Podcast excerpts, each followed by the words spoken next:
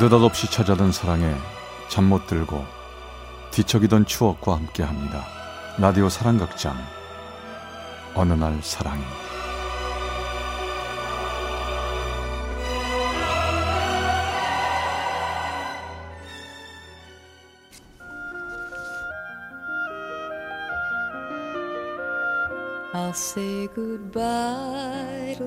사랑의 체험수기 어느 날 사랑이 제 147화 그에게 듣고 싶은 말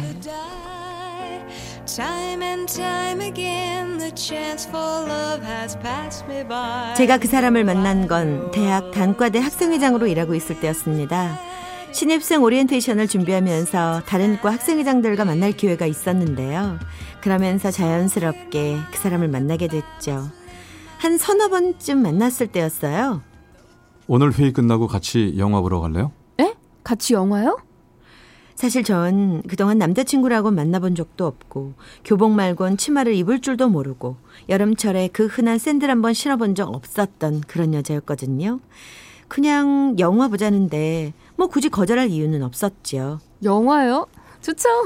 전 아무렇지도 않은 듯 단번에 허락을 하고 정말 영화만 보러 갔습니다. 영화를 보러 가는 차 안.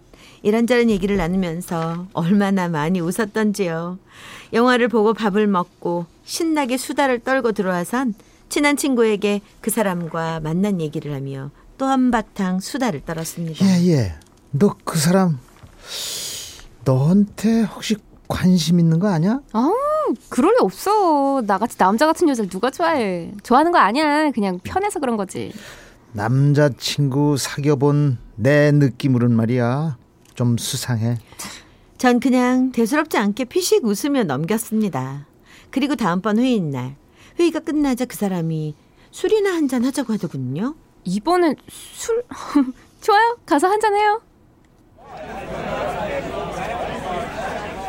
야, 우리 요새 자주 만나네요. 여자친구 없나 봐요? 나랑 영화 보고 술 마시고. 아, 저기요. 전 어, 좋아하는 사람 생기면 숨기질 못해요. 저 많이 부족하지만 우리 한번 만나볼래요? 에? 저랑 만나자고요? 어, 진심이에요? 분위기에 이끌려서였을까요? 아니면 술 기운에서였을까요? 아무 생각도 없이 전 이렇게 말해버렸습니다. 내일 대답해도 괜찮죠? 전 결국 그 사람의 마음을 받아주기로 했고 우리는 사랑을 시작했습니다. 저는 저를 사랑스럽게 바라봐주는 누군가가 있다는 것만으로도 참 행복했습니다. 그리고 주변 모든 사람들이 알 정도로 소문나게 우린 알콩달콩 사랑했습니다. 어, 벌써 헤어져야 돼. 그러게. 낮이 엄청 길고 밤이 좀 짧았으면 좋겠다. 너랑 있는 시간이 좀 더 길게. 아, 난 막차라도 좀 늦게까지 있었으면 좋겠어. 막차 너무 빨리 끊겨. 그러게 말이다. 너랑 헤어지면 늘 보고 싶어. 만나면 또 헤어지는 게 두렵고. 그냥 널 주머니 속에 그냥 이렇게 쏙 넣고 다녔으면 좋겠다. 아, 네 호주머니가 크면 좋겠다. 내가 들어갈게.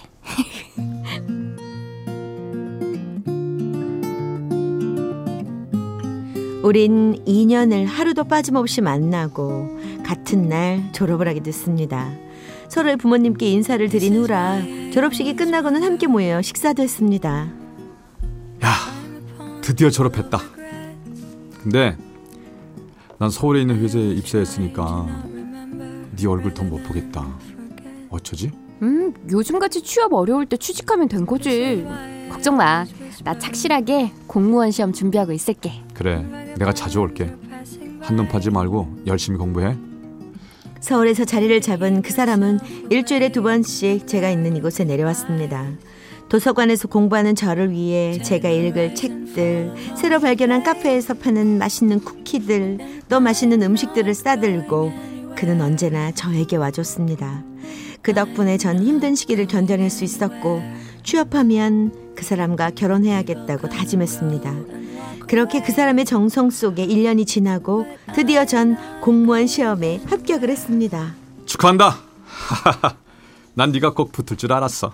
고마워. 다 네 덕분이야. 옆에서 응원해준 거 진짜 고마워. 야 이제 우리 결혼할 일만 남은 거지. 그렇지.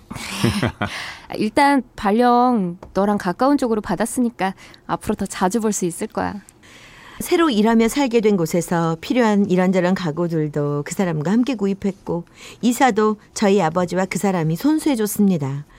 그리고도 그 사람의 정성은 그칠 줄을 몰랐죠.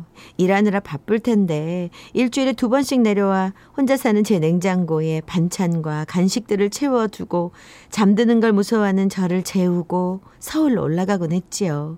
첫 월급을 탔을 때는 기차를 타고 그 사람 부모님께 인사를 하러 내려갔습니다. 아이고 뭐 첫 월급 탔다고 아유 근데 나한테까지 어떻게 왔어 아 니에요, 어머님. 당연히 와야죠. 아, 이건 아버님 술하고 넥타이고요. 음, 음. 이거 어머님 스카프예요. 마음에 드세요? 아이고 이뻐라 얘 고맙다 우리 다음 달에 식구들이랑 여행 가는데 우리 같이 안 갈래 가자 제, 제가요? 그럼 며느리나 다름없는데 뭐 어때서 그래 같이 가자 전 그 사람 식구들과 1박 2일로 여행을 다녀왔습니다. 식구들과 여행을 다녀오고 나니 진짜 그 사람의 가족이 된 것 같은 느낌이 들더군요. 그리고 두 달쯤 지났을 때 그 사람과 함께 드라이브를 하며 데이트를 하고 있었습니다. 저기야. 저기 앞 서랍 좀 열어봐. 서랍? 왜? 서랍을 열자 작은 상자가 하나 있더군요. 그 사람은 상자에서 목걸이를 꺼내며 저에게 말했습니다. 나랑 결혼해 줄래? 음, 그럴게. 우리 결혼하자.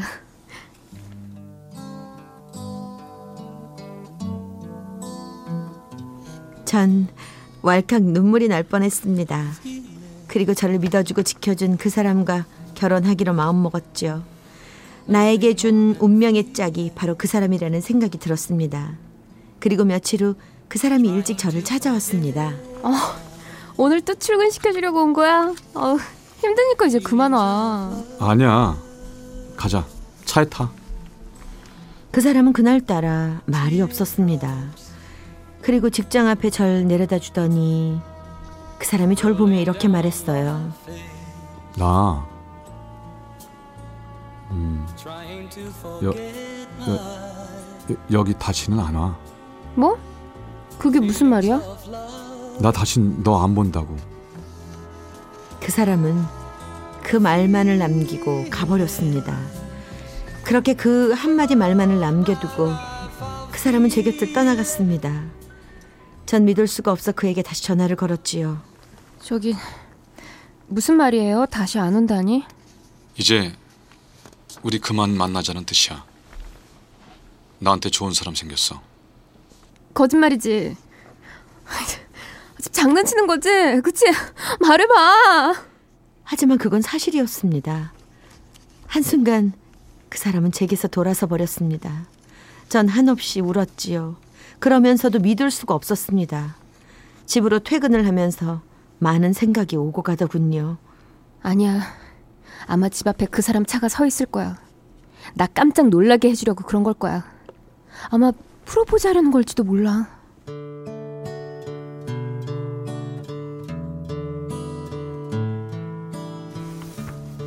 그렇게 혼잣말을 하며 집에 도착했지만 그 사람의 흔적은 어디에도 없었습니다. 그 후로 한 달 동안 저는 매일 울었습니다.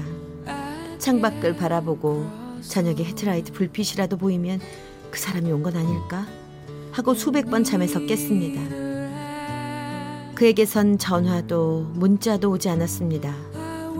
전 몇 번을 참다 술에 취해서야 용기를 내 그에게 전화를 했습니다. 잘 지내? 잘 지내냐고.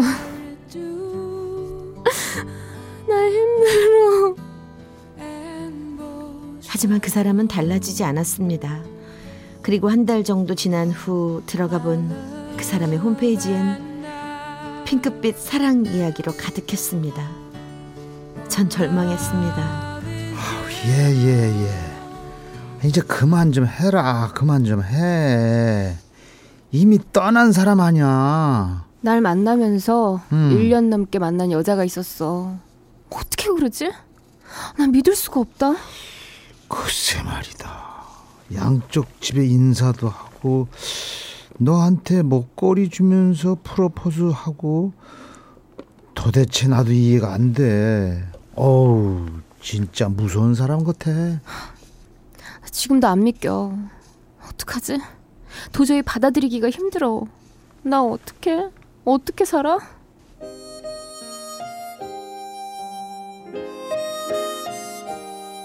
견디기 힘든 시간을 몇 달 보낸 후 전 새로운 남자를 만났습니다.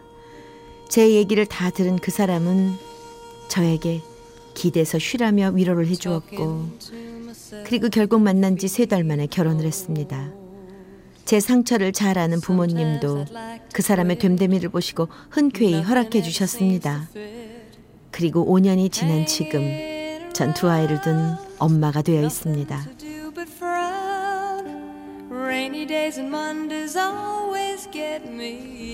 가끔 쓸쓸하게 과거를 생각하는 제 눈빛도 남편은 따뜻하게 덮어주었습니다.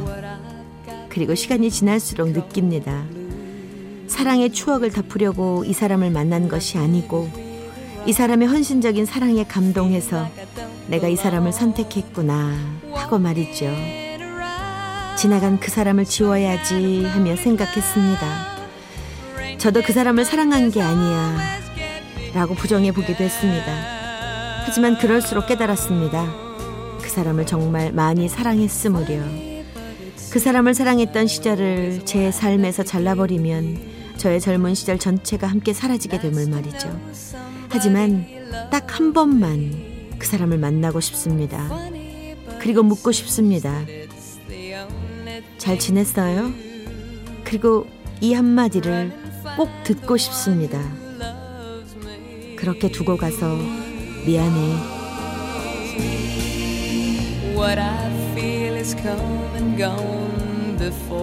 대전 서구의 박수미 씨가 보내주신 제 147화 그에게 듣고 싶은 말 편이었습니다.